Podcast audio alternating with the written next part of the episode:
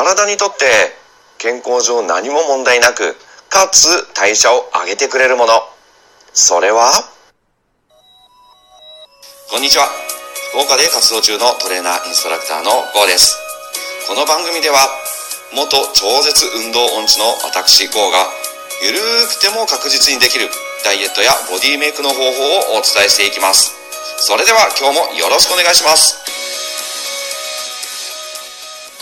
はい、始まりました。ゆるやせラジオ。再生してくれてる方、ありがとうございます。今日もよろしくお願いします。いやー、お久しぶりぶりでございます。最後に配信したのをちょっと調べたんですが、6月17日ですね。なんと5ヶ月前。本当にごめんなさい。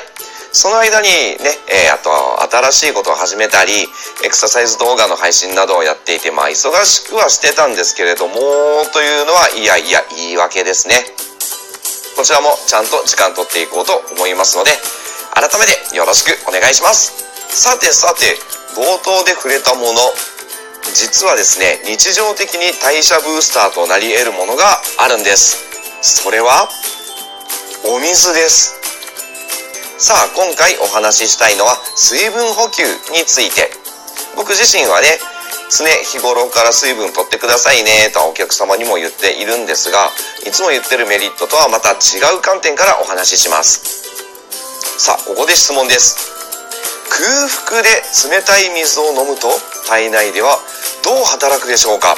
チッチッチッチッチッチッチッチーン考えましたかお腹を壊すっていうのはなしです。まあまあ、そんな人もいるかもわかりませんが、正解は代謝が上がるです。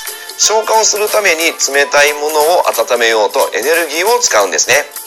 でもまあ、だからといって冷水ばかりじゃなくてもいいです。えっ、ー、とね、最近オール電化のお家も増えましたが、ガスって使ってますでしょうか？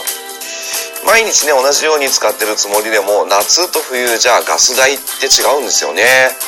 冬の方が温度を上げるのによりエネルギーを使う分ガス代も一緒に上がります。これは体の代謝に置き換えても同じことです。体温を上げるのにエネルギーを使うので冬の方が代謝は上がるんですね。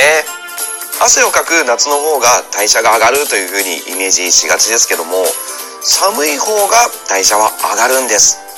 この寒い時に汗をかくほど運動するとしっかり消費されてると思うといいかもしれませんね。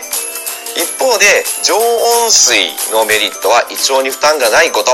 やっぱり冷たいものはねちょっとお腹を壊すお腹を下すっていう人もいるので自分に合った飲み方を考えるといいですね。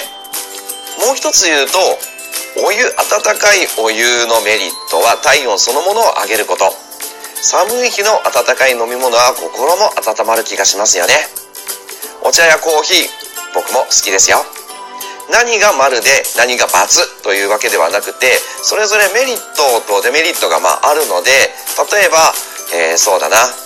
朝一は温水、温かい水、お湯で、昼は冷水とかですね。自分に合った水分の補給ができるといいですね。さあ、今日はここまで。水分補給は次回に続きます。いいね、受けるね、ネギいただけたらむちゃくちゃ嬉しいです。あと、少しでもためになるなと思ったらフォローもお願いします。お相手は GO でした。またね、バイバーイ